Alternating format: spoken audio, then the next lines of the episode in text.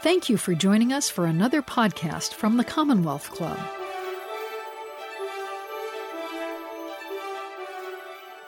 Hello and good morning. Welcome to this morning's Commonwealth program, Stanford's Robert Pearl, The Toxic Culture of Medicine.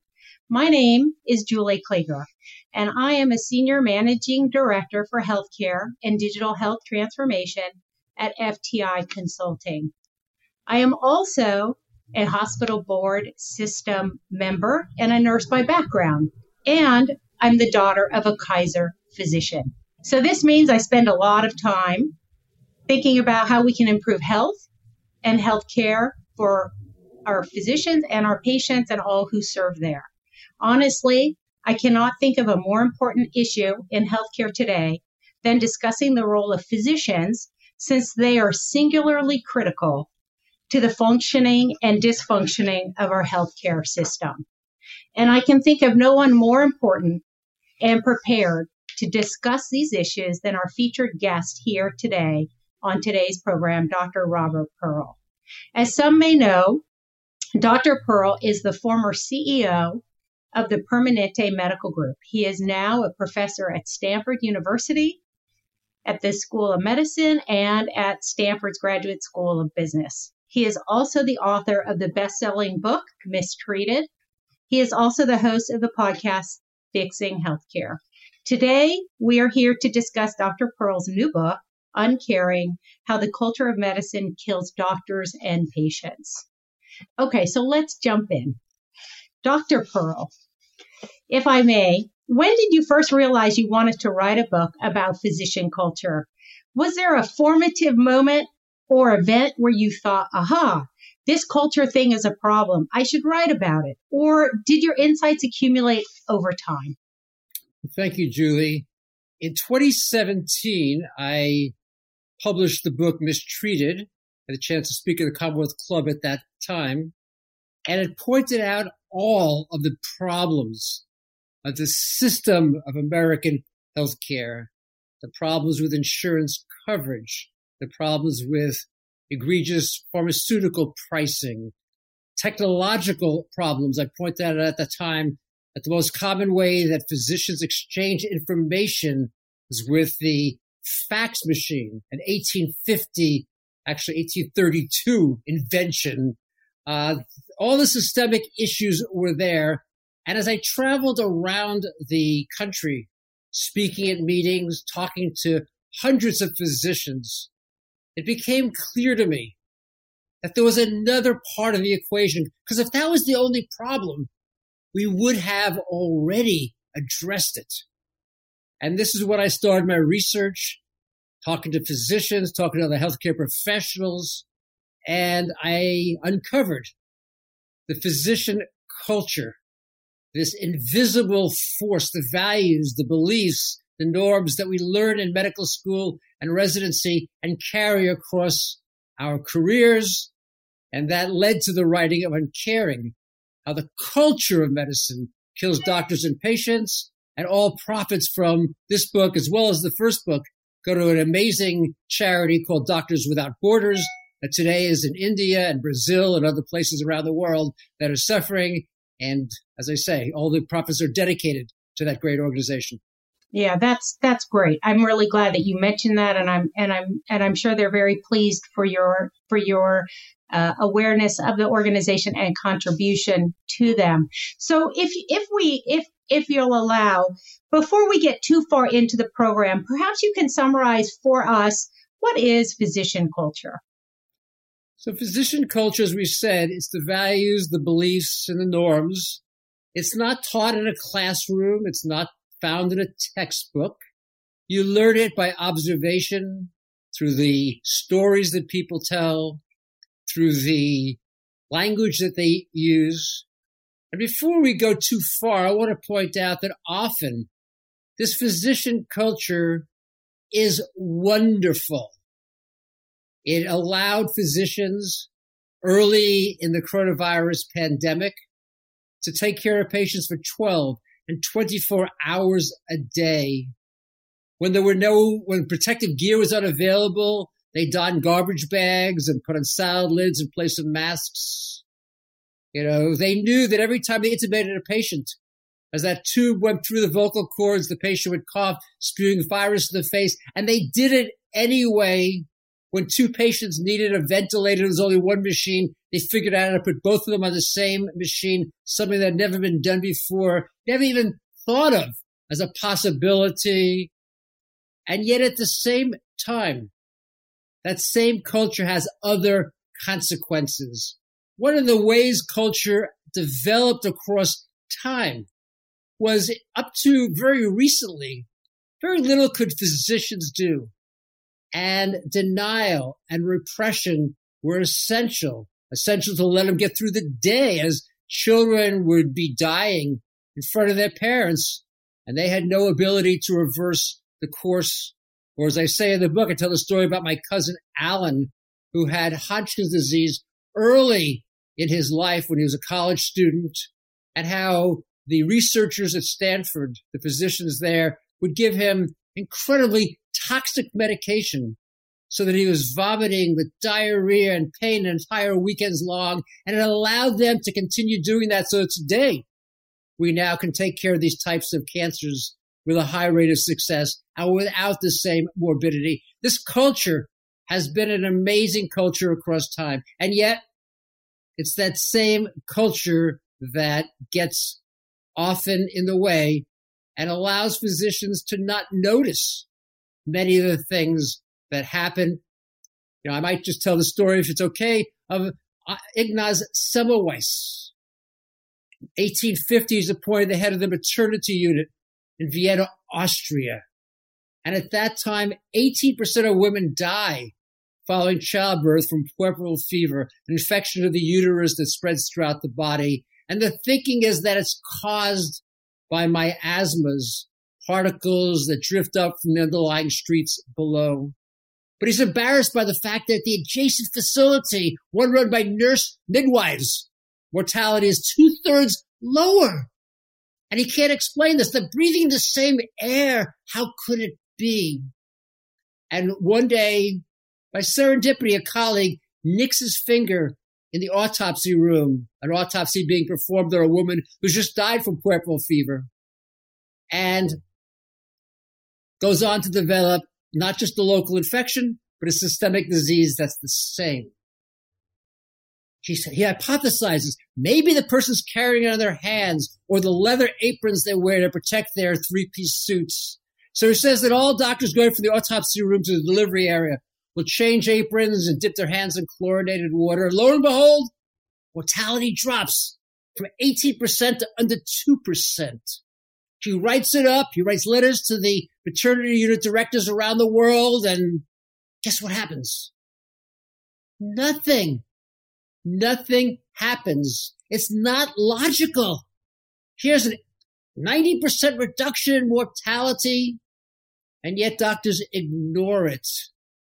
And the reason is this invisible culture because doctors see themselves as being incapable of carrying disease. They see themselves as healers in those leather aprons. They were signs of experience. The more blood, the more plus, plus, the better it is. He dies alone in a mental institution four years later, and nothing changes until Louis Pasteur comes along 50 years later. And it's not a story really from 1850. Today, the leading cause of death in hospitals in the United States is hospital acquired infection. It's an organism called C. difficile. Unlike the coronavirus, it's not carried, it doesn't go through the air. It's carried in our hands. And yet one in three times physicians don't wash their hands as they go from one room to another. You know, we tell ourselves about the systemic problems. There's not enough money or it's too expensive. No, it's inexpensive. This is pennies or too much time. No, with new alcohol based disinfectants, it would take less than three seconds. It's the same culture because whenever the patient dies, everyone assumes it wasn't them, but it has to be someone. And that's why I write about this. We may talk about racism. You see the same phenomenon. We may talk about technology in so many different areas. It's not that physicians anyway would ever want to harm a patient. They're dedicated, hardworking, But the truth is that patients are being harmed, as are physicians. So, do you think that the reason, you know, that that do you think it's because just to try to summarize or restate some of the things that you've talked about is you know it's a very it, it's a very uh, uh, it's a cu- culture filled with bright people with uh, people who are creative who know how to problem solve who really desperately want to do the right thing at the right time when you know as your your story about and experience with coronavirus uh, and being really, you know, figuring out what to do to take care of the most people as possible and in many ways being heroic. And yet the mundane things, there is a, maybe a sense of invisibility and invincibility that if since they didn't learn it in school, it's not important enough to take seriously.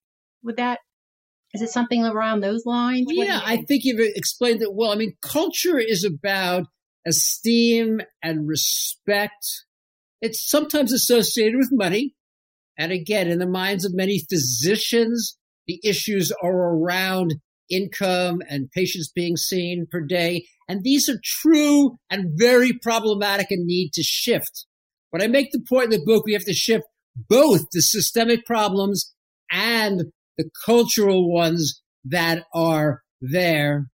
So when you start looking at what do physicians value, they value intervention over prevention. Washing hands is something you need to know, but and do, but it's just not that important. If you skip the step, it's not a big issue. They value the things that they uniquely can do, not the things that can be more routinely done. So they don't value things that can be uh, evidence based practices that people have to rigidly follow, even though they're going to lead to excellent results as a consequence. They value multi-million dollar machines that make, that are shiny and bright and Star Wars like, like robots and uh, proton beam accelerators. What they don't uh, value is telemedicine. Yeah, they see it as being better than having a patient come to their office during COVID, but the idea that says this might be better care, more immediate, uh, lower cost, more convenient for the patient. Doctors value their time much more than the patient's time. And every one of these has a systemic basis, but they also have a cultural one. So I, I, I, do want to talk to you about telehealth, but right now, you know, I want to circle back. You were talking about the that physician culture elevates intervention above prevention, you write that, you talk about how that comes into play with managing or poorly managing chronic conditions, which we know affects maybe even the majority of, of Americans who are over, you know, 65.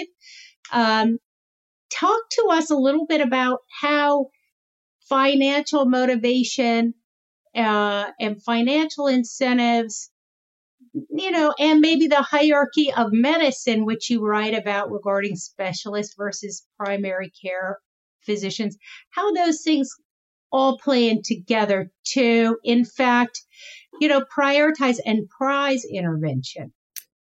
It's impossible to totally separate the systemic and the cultural pieces. They both influence each other. And so, as an example, primary care. What the data says is that adding 10 primary care physicians to a community increases longevity two and a half times more than adding 10 specialists. And yet we train a lot more specialists compared to other nations and a lot fewer primary care physicians. Now, again, there's a salary issue that exists, although we also may talk soon about burnout and the specialty that's most burned out is actually not primary care, but urology, which is a surgical specialty. But overall, if you ask medical students about primary care, they don't see it as being near the top of the hierarchy. They also can see the financial issues, but they don't see that. They see becoming an interventional cardiologist or a orthopedic or neurosurgeon as just being a higher valued position despite all the data that says no, primary care should be at the top. Similarly, we elevate the value of the interventional cardiologist who unblocks the vessel to the heart, or the uh, interventional radiologist unblocks the blood vessel to the brain and reverses stroke more than the physicians who prevent it in the first place. Now, again, I want to keep talking about this balance. Insurance companies don't pay enough for doctors to do uh, preventive care. They don't va- they don't value it as much as well. But we have that same issue. If you look at COVID, two, 88% of people admitted to the hospital who went on to die had two or more chronic diseases. And if we look at one in particular, high blood pressure, hypertension, across the United States today, we, we take care of it. We have it under control, fully under control, only 55 to 60% of the time. You know, when I was the CEO in Kaiser Permanente, we were at 90%. Our doctors were good, but the doctors in the community were just as good. Our medications were identical. Why would there be this difference? And it comes down to a culture where everyone is committed to prevention, to avoiding strokes, avoiding heart attacks. And it's how the mortality dropped by 40% compared to the community around us. Some of that is the system, but a lot of that is the physician culture. Right. And I th- I would I would guess again being the daughter of a Kaiser doctor and being a Kaiser patient myself or member is it's it's the culture as you're saying which will be interesting if we have time be it, you know we can discuss perhaps more about how you created that culture but also it's the incentives are aligned right? So, so it all works in everyone's favor. It's a sort of a, a righteous or virtuous cycle. Also, to your point, the the system connects and and and incentivize and and promotes and you know everyone benefits if they're all in the same heading in the same direction, which is not always the case with a community physician who's maybe on a different kind of payment model Eh, eh, so those are those are important considerations as well. Absolutely right. The system affects the culture, and the culture affects the system. When you're paid in a, I'll use the technical term first, capitated, which means that a group of doctors and a hospital get a certain payment to take care of a population of patients, and now you're at risk. What you see is that prevention becomes more important primary care becomes more valued. You start lowering the incidence of medical errors. You start avoiding complications from chronic disease or elevating the importance a lot because you have a financial incentive to do that, but it gets built into the culture. And similarly, as the culture shifts, you start wanting to take this type of payment because it fits in with your values and your beliefs and your norms. And that's why these pieces reinforce each other. And when we look to the future, what you see is that you're not going to be able to change just the system or just the culture. They're both going to have to evolve together. Right. Which is very, very difficult. Kaiser Permanente has been at it since the beginning. Now we see many other organizations and systems trying to replicate something similar so that that alignment of the system and the culture and behaviors and norms stack up in the way you're discussing. You know we we have a question from one of our our listeners here might well ask it because it sort of fits right in which is uh, this question is around the difference between the physician culture in the united states versus physician culture in other countries. Is that something you could speak towards? Other countries, as we said earlier, have a much greater number of primary care physicians and their role becomes more central and the salary differential becomes less actually with the system and the culture move together. So it is significantly different. And when you look at the statistics, what do you see? United States, we spend $11,000 per American on average. Switzerland's at 9,000, Germany at 7,000, and almost every other country is less than half of the United States. And when you look at the outcomes, what do you see? We're last, last amongst the 12 industrialized nations in life expectancy, childhood mortality, maternal mortality.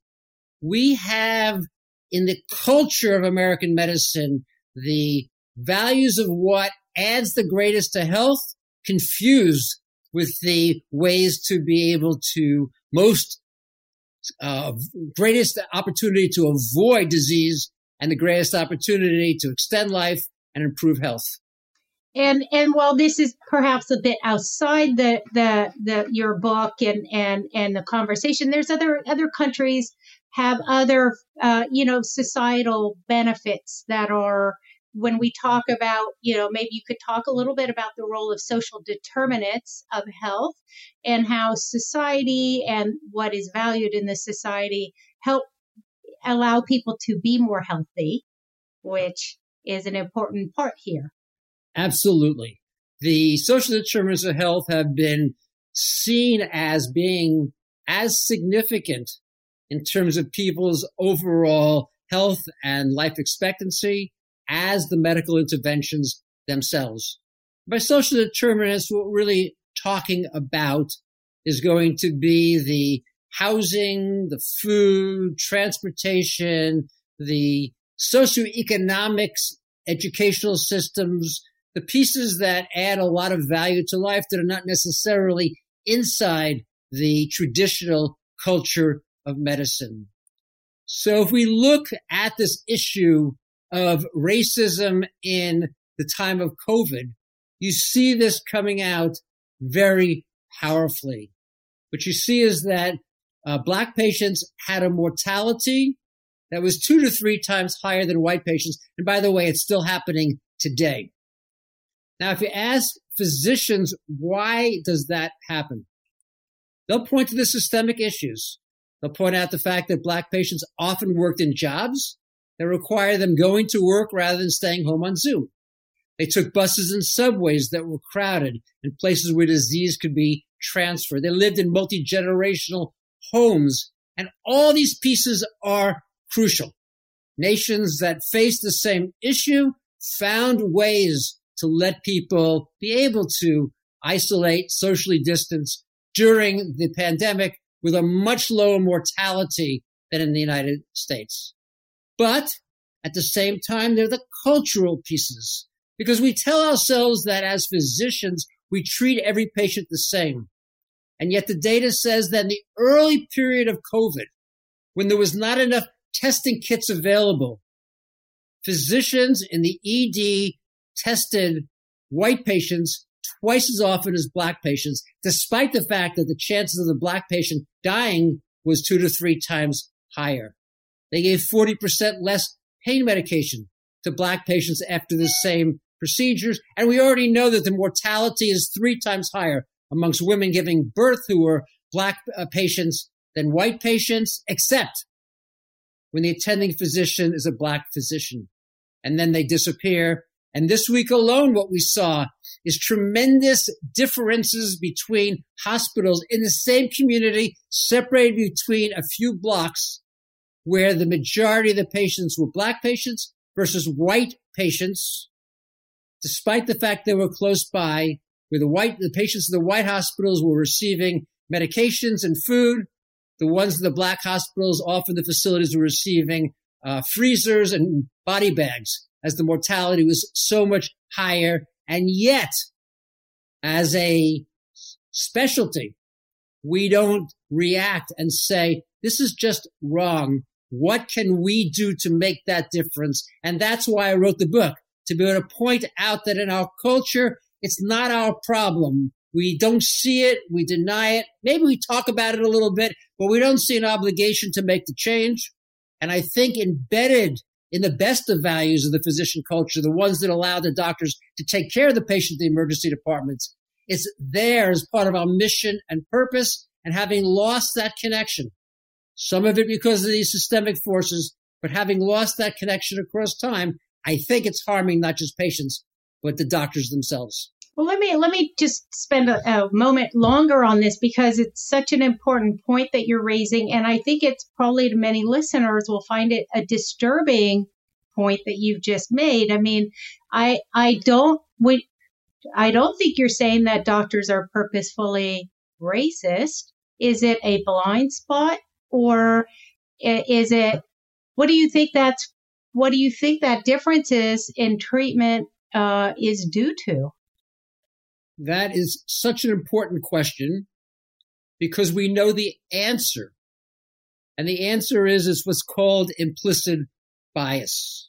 If you think about the evolution of human beings, 20,000, 30,000 years ago, we'd see a person coming over the horizon and we'd have a fraction of a second to decide whether this was a friend to welcome or a foe that was coming there to kill us, whom we better shoot an arrow at or in some other way harm before they can harm us.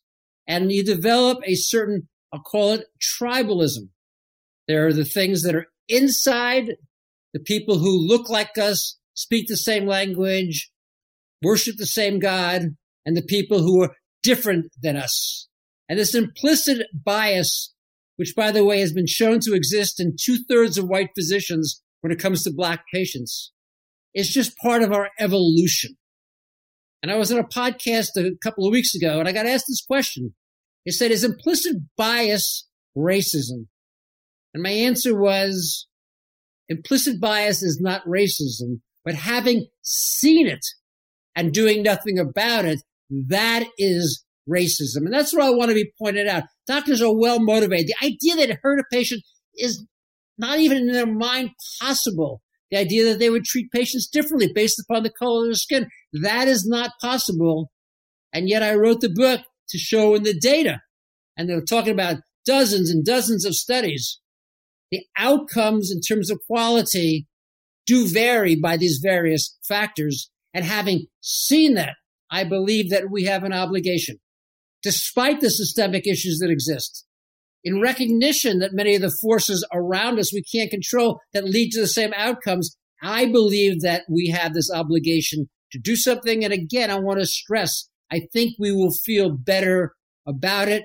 You know, although I'm a plastic surgeon, my focus is cleft lip and cleft palate. It wasn't cosmetic surgery, did very little of that. And I did a lot of trips around the globe. And we would go to countries in Central America be 100 degrees out, no air conditioning, you're eating rice and beans, your GI upset, and you'd come back full of energy after working 12 and 14 hours, having volunteered to do this. There's something about that I write in the book about a physician who went to Liberia. He had to have IVs going into his arms because the protective suit against the Ebola that he was treating made it so hot he would have basically become dehydrated and passed out. And I, I've never seen someone come back so excited about the work that he did. I think we've given up a lot because of the systemic issues, and we have to work to change them while we evolve and transform the physician culture. And I think that's why your book is really so important because at the my experience working with physicians and my father, as I mentioned, being a Kaiser physician, would is would always tell me if you want to change doctor's behavior, to bring it back to the patient. They will do anything to improve patient care. If they think it will improve patient care, that's the way to, to connect with them. So I do think that, uh, and we can get into burnout in a second, but that's really at the core is they really are you know, as as all caregivers, nurses, physicians, they're there really to try to be significant in their work and to do significant work and to improve patients' lives. And it gets buried right under so much of this administrivia. But before we go there, let me just ask you one question because you're talking about some things that are, you know, some people will find disturbing. They probably disagree with you. You probably get a lot of feedback from your colleagues who say, "Well, gee, you're not you're not right at all. I disagree with you." And in reading your book, it, it, it reads a little bit like you're an insider writing an expose on your own culture. And I'm wondering, do you see somebody, do you see yourself as, as the person who's exposing the proverbial elephant in the room? Is, how do you view yourself in this? Well, first of all, there's no greater cheerleader for uh, being a physician and for practicing medicine than I am. In fact, at the end of the book, I talk about the fact that the best decision I ever made was becoming a doctor, uh, and that I hope that the next generation can do the same. And it's not an expose because hopefully the reader will see that I have such massive respect for what physicians do. I mean, they work incredibly hard under difficult circumstances. They work in a system that is completely broken. And so I don't think it's exposing anything. I think it is pulling back the curtain and allowing not just patients, but doctors to be able to see it. And you're right. Some people have not been happy about the fact that I've exposed it.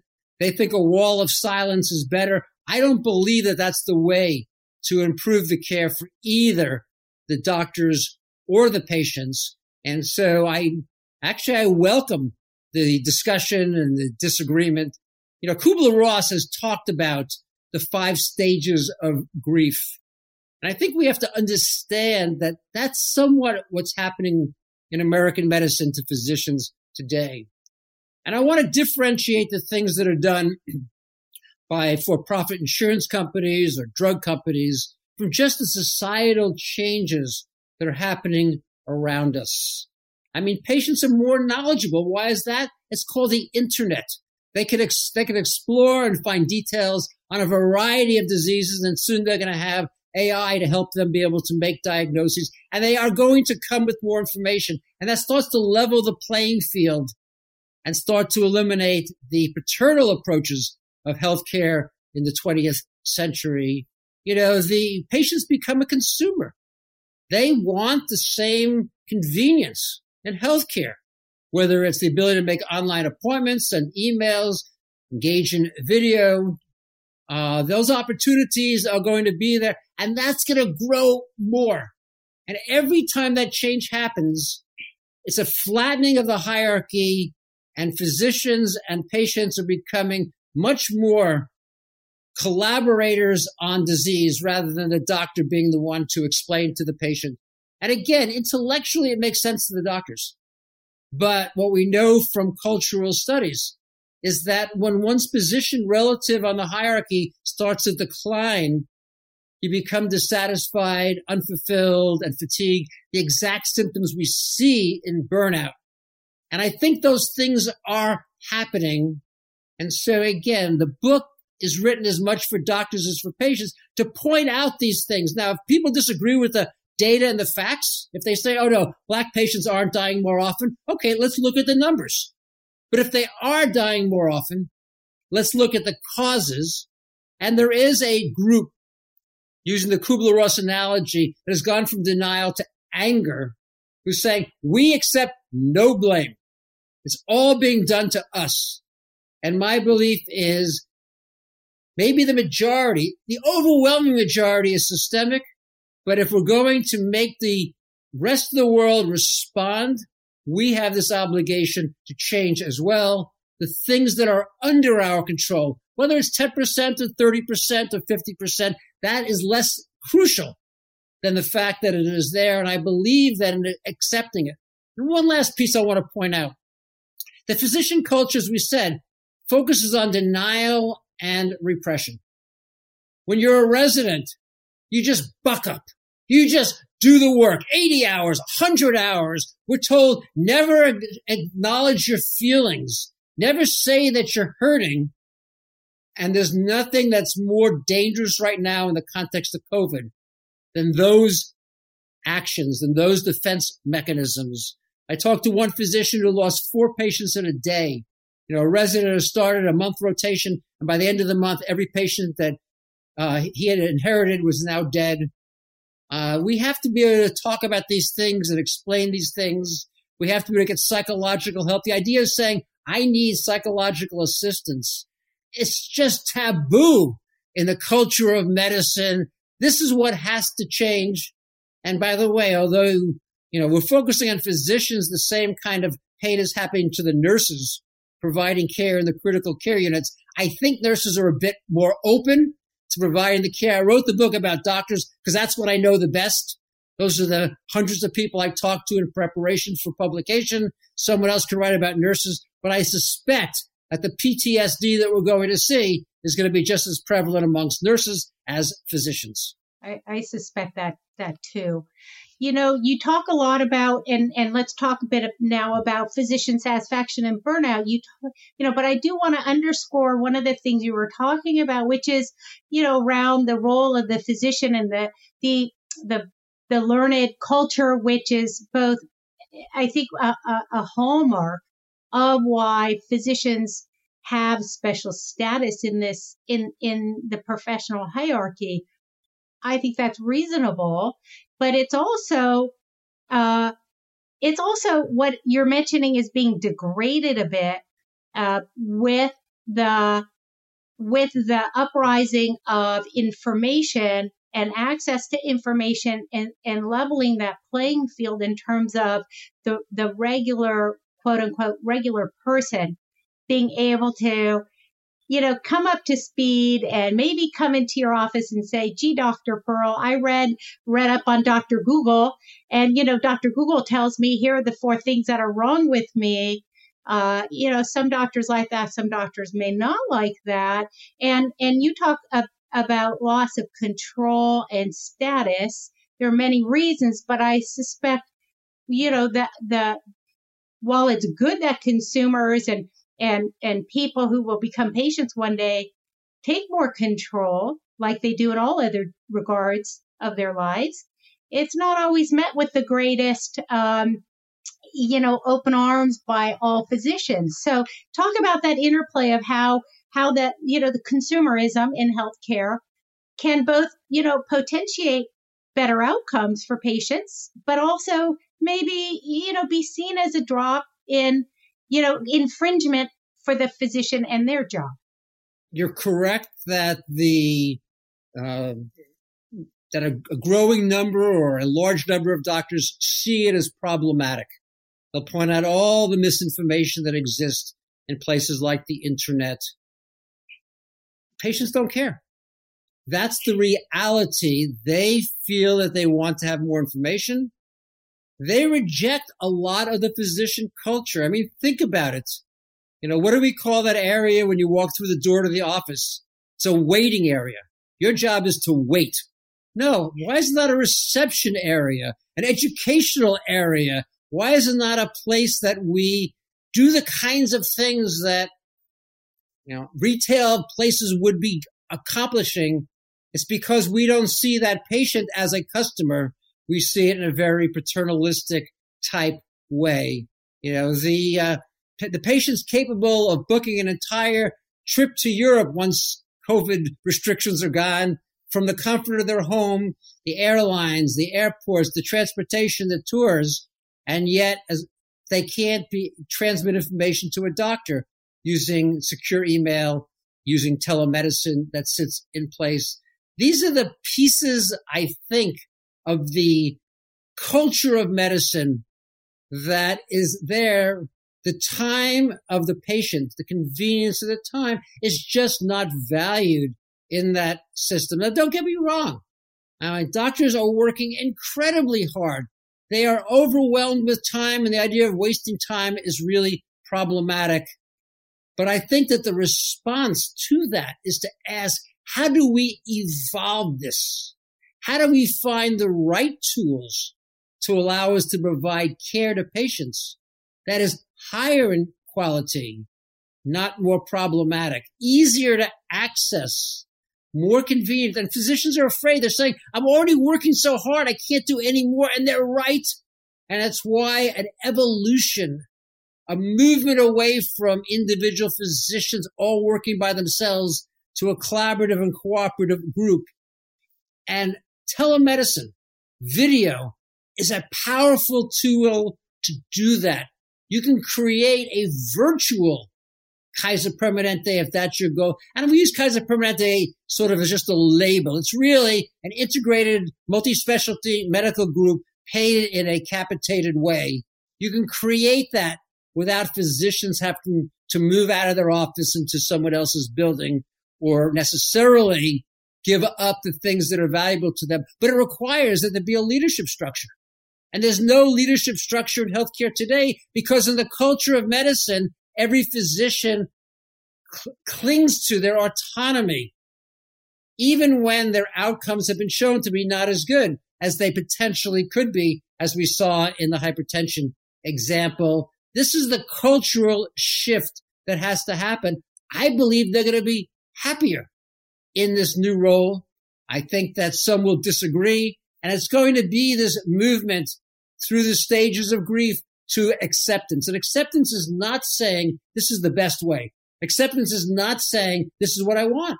It's saying this is the reality, the new reality of the world. You know, a few years ago, I was in Oregon at a health science building and I saw a sign that said quality, service, cost across the top. And below it said pick any two. The 21st century, no, two is not good enough. We have to find the ways to elevate that quality, make the access easier, more convenient, more patient focused, and lower cost. And I think we have the tools today. The culture stands in the way and the systemic issues are problematic, but I believe that we can change them if we can evolve that culture going forward. So let me, before I ask you specifically a bit more about telemedicine, let me ask you, you know, the, as we, as, as there might be some erosion or getting into and kind of eating away at some of the physician status and what was typically or historically the domain of the physician and the patient or the consumer becomes more empowered and enabled. Um, do you think that could be better for patient care and better for outcomes. If if what? If the evolution happens, you mean? If in fact the status of the physicians lowers over time because patients are taking a bigger role in their health care. I absolutely believe that if doctors and patients work together as one, that we can achieve remarkable outcomes. Mm-hmm. The problem is that the culture will stand in the way because we don't necessarily value those things that doctors and patients do together as much as the things that doctors uniquely can do. And again, it's made worse by the systems that don't pay enough for the taking the time to have those conversations. But let's look at issues like diabetes. And one third of people have diabetes and it's going to lead to blindness amputations, heart disease, kidney failure. And we don't do a lot about it. Some of it for systemic reasons and some of it for cultural reasons. We take colon cancer screening across the United States today. We screen for colon cancer about 60% of the time. This is a very, I don't call it preventable in the sense that we can take it down to zero, but we can lower dramatically the chance of people dying from colon cancer. In Kaiser Permanente, we were at 90% and I think it was a result of the cultural aspects, recognizing that aligned with the economic ones that don't exist and the mortality from colon cancer deaths dropped 30% below the nation as a whole. But we don't see this. I guess I keep wanting to go back to this theme. Another example to me was no December 2019 two months before COVID comes ashore, the federal government publishes data saying that healthcare is going to go up 5 to 6% a year every year for the next decade. Today we're at $3.7 trillion. That's $6.2 trillion. We're talking about $2.5 trillion of added expense. I look at those numbers, I say that's unaffordable. It's unaffordable for patients, for families, for employers. But you didn't see any of the national medical organizations saying that.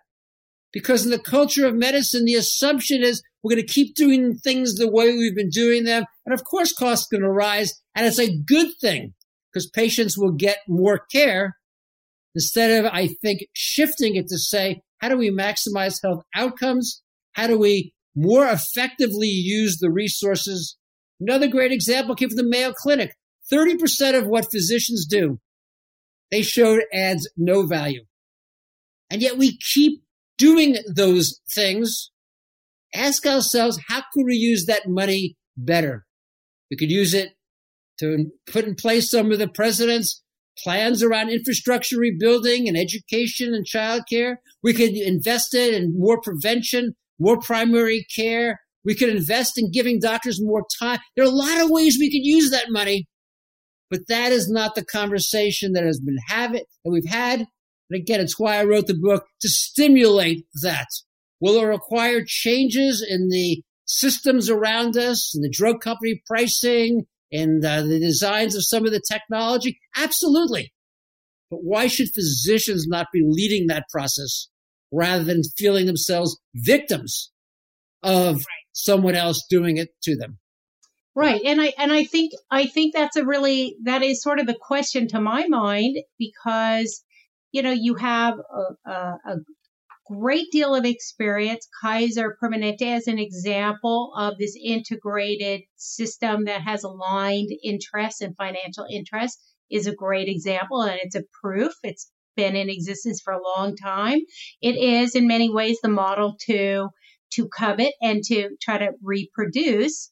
Um, and and we've known this for a long time. We know that fee for service drives behavior that is not always in the best interest of the patient. You have excess uh, care being rendered. Uh, that can be, you know, bad for quality and outcomes. We know all that. We've known that for many years. There's many papers written about that, and and yet, um, and yet, you know, that the change is not happening by the physicians by and large. And we see the change happening you know we see that the, the, the force of change happening outside sometimes of healthcare. By the you know for example we see there's a lot of these telehealth platform companies coming um, into business. They may not be traditionally healthcare players who have who have started these companies they may be tech companies um, and they're migrating care into a virtual environment right? You can you can see a doctor virtually on your phone, computer, text. You don't know anything about that doctor. That doctor doesn't know anything about you, but they guarantee, you know, you can get this care when you want it on demand. Um, so, I, I, is that a good thing for for the evolution of medicine? I mean, you know, we're seeing that change because the doctors, I don't think, are taking ownership of these important issues you're you're talking about. So the business community is taking, you know, is taking advantage of. They're seeing the winds of change. They're seeing that you can't spend money endlessly, and that employers don't want to pay for, for this for things that should have higher co- uh, higher quality, lower cost. Um, so, what do you think that the rise of these companies, these telehealth companies, are a good thing? Uh, for for patients and and physicians? The word good is not really the issue. I think the issue is it will happen for the reasons you say that businesses are finding themselves in greater problems. You know, the post coronavirus era, we will have borrowed $8 trillion at the federal level. We need to get paid back with interest. States by law have to have a balanced budget here in California where we have Amazon and Google and Netflix. So there's a pretty good tax revenue, but across the country, that's not the case. There's higher costs for unemployment, higher costs for Medicaid. And small businesses, a third of them say without continued federal funding, we're going to be in trouble. I think we can expect that the downward pressure is going to occur. And it's going to lead in one of two ways. As you say, people have recognized literally for decades that fee for services are going to work well you know, when you start talking about presidents from Nixon to Clinton to Obama to Trump, uh, and are all pushing in the same direction to move away from fee for service into some type of prepaid capitated model and to go from fragmentation into integration. You know, there's a lot of push that's happening there. And I think for the physicians listening in who are still doubtful, who may be still in the denial phase or even the anger phase, Maybe they're trying to bargain a little bit. They may be getting a little depressed and they're not yet at acceptance. The word I'd give you is Amazon. You know, when Amazon, when Haven was formed a few years ago, and it was the combination of Amazon, JP Morgan Chase, and Berkshire Hathaway, uh, I wrote a paper talking about Haven and the impact that it's going to have. And I said, anyone who believes that Jeff Bezos joined this alliance in order to do, as the CEO said at the time, provide care only to his employees in a not-for-profit way, probably still believes that uh, that Amazon only sells books. Oh no, no, no! This is going to be a for-profit uh, venture, and now we're seeing it for the reasons you say. Telemedicine, Amazon's going to offer nationally. Prime members out there who want to get a visit with a physician can probably pay ten or fifteen dollars and be able to obtain one easily through Amazon. They're offering access to their sites right now in Seattle where they have the most employees, but they'll expand that nationally. We know that the friends of the, well, Jeff Bezos is no longer the CEO, but his friends run large companies and they're interested in the same things that are out there. And the idea that they're going to contract with every hospital and every doctor in the community, Amazon doesn't sell just books. That's not what they're going to do. And people often say, you know, isn't Amazon a bad company? Well, I don't work there, so I'm not going to comment on what it's like to work there, but I am a Prime member and they give me a wide choice, clear transparency on the price. They deliver it as promised in two days. I can track it. It's exactly what I wanted and the cost is lower than going to a local store. It's hard for me to imagine that wouldn't be an experience that patients would want to pursue if it can be fully developed. And I think that that's going to be the future. Now, is it going to come in three years, five years, seven years? I don't, I'm not sure. And maybe some physicians will think, just hold on and it will go away. It's not going to go away or just hold on because I'm close to retirement. That might work. I think this process of change has to be led by clinicians. My big concern, Julie, is that as these financial pressures grow, what's going to happen is not that we're going to transform healthcare, but we're going to move to a system of rationing where they're going to say someone's too old to have heart surgery or total joint replacement. A drug's just too expensive. It's much better. It's just too expensive. We can't pay. Or there's a queue of one year. Get to the back of the line. And that that will become the system of medicine. And I think in a physician culture that so values mission and purpose, that's why medical students became medical students. I think that's going to be far worse.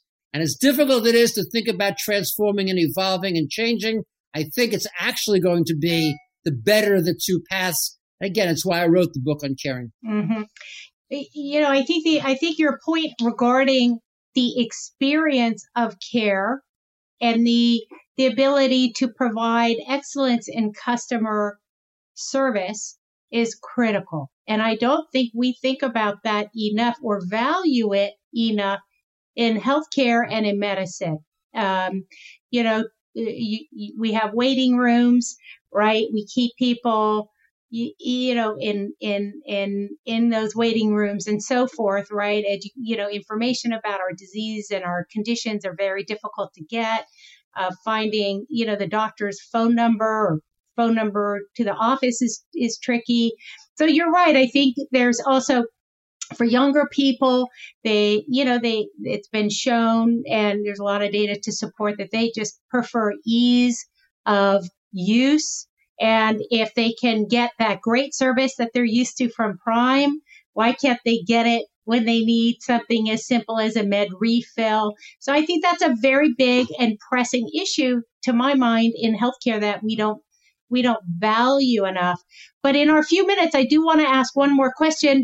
Uh, probably a couple more, but the, from the from the audience, it tends. Uh, there's a couple questions in around the you, know all the talk about patients being a source of profit feels uh, you know, is sort of rubbing people the wrong way. Not, not because you're saying it or you're advocating that, but somehow sort of the soul of the patient and the importance of the patient, uh, in, in all of the, this discussion around, around, you know, cost containment, uh, or even rationing you just mentioned, uh, it feels uh, you know, it's hard to hear, right? Because as an individual, as a patient, as somebody who you know, we all have loved ones who are patients at some point. We want to, we'd like to believe that the doctor uh, and the healthcare system is there purely because they want to take the best care of us, not because you know to be thinking about money and cost savings. So that's a tension, isn't it? How to how to address that and, care for the patient individually and really care about their outcomes and well-being versus you know alongside having having to pay attention to the bottom line. How do you how do you address that?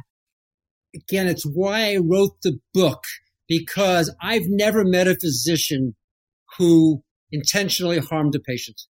I've never met a physician who was not dedicated to first doing no harm to being able to maximize the health the ideas of what I'm saying are going to be problematic because it's not the intent of the physicians.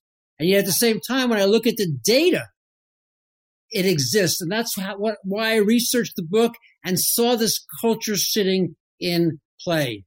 I mean, again, let's be a little controversial. Surprise billing, which has now been outlawed by Congress. You know, how does it make sense to put the patient in the middle? And yet within the physician culture, you look at the largest organizations, one in five patients that came to the ED in the United States uh, last year got a surprise bill. One in five people going to the operating room got a surprise bill. How do we explain that? It's not motivation. I don't think doctors think about money in that way. The last thing they do is saying, I want to do more procedures to make more money. No, it's the opposite. They are the hardworking, dedicated people. But when you look at the outcomes, that gap the last thing they're going to want to do is harm someone based upon the color of their skin. But if it's happening, we've got to recognize it. And I'm really glad that the uh, listener and the viewer called in that question because this is not any intention. Doctors don't see patients that way. They see themselves in a loving relationship, but that's not necessarily the way the patient sees that experience from the consumer perspective, or that's not what the data says on the cost and quality outcomes. So I think we have time for one more question. And, and let me just ask you this. In the book, in your book, Uncaring, you discuss how culture is learned and passed down through ceremony, norms, and values. And you've talked about that today. So much like a child learns by watching their parents, behaviors are observed and mimicked. So if you were medicine's parent, what new values, habits, and norms would you want to teach teach youngsters entering medicine? I think the values are the right values. It's just that the system of medicine has caused us to act in ways against those values. And I would focus on that. I would, as an example, say to every medical student and resident and doctor, did you treat every patient today the way you'd want for your family and friends? And when the answer was no, which I think it often would be, I would say we can do better.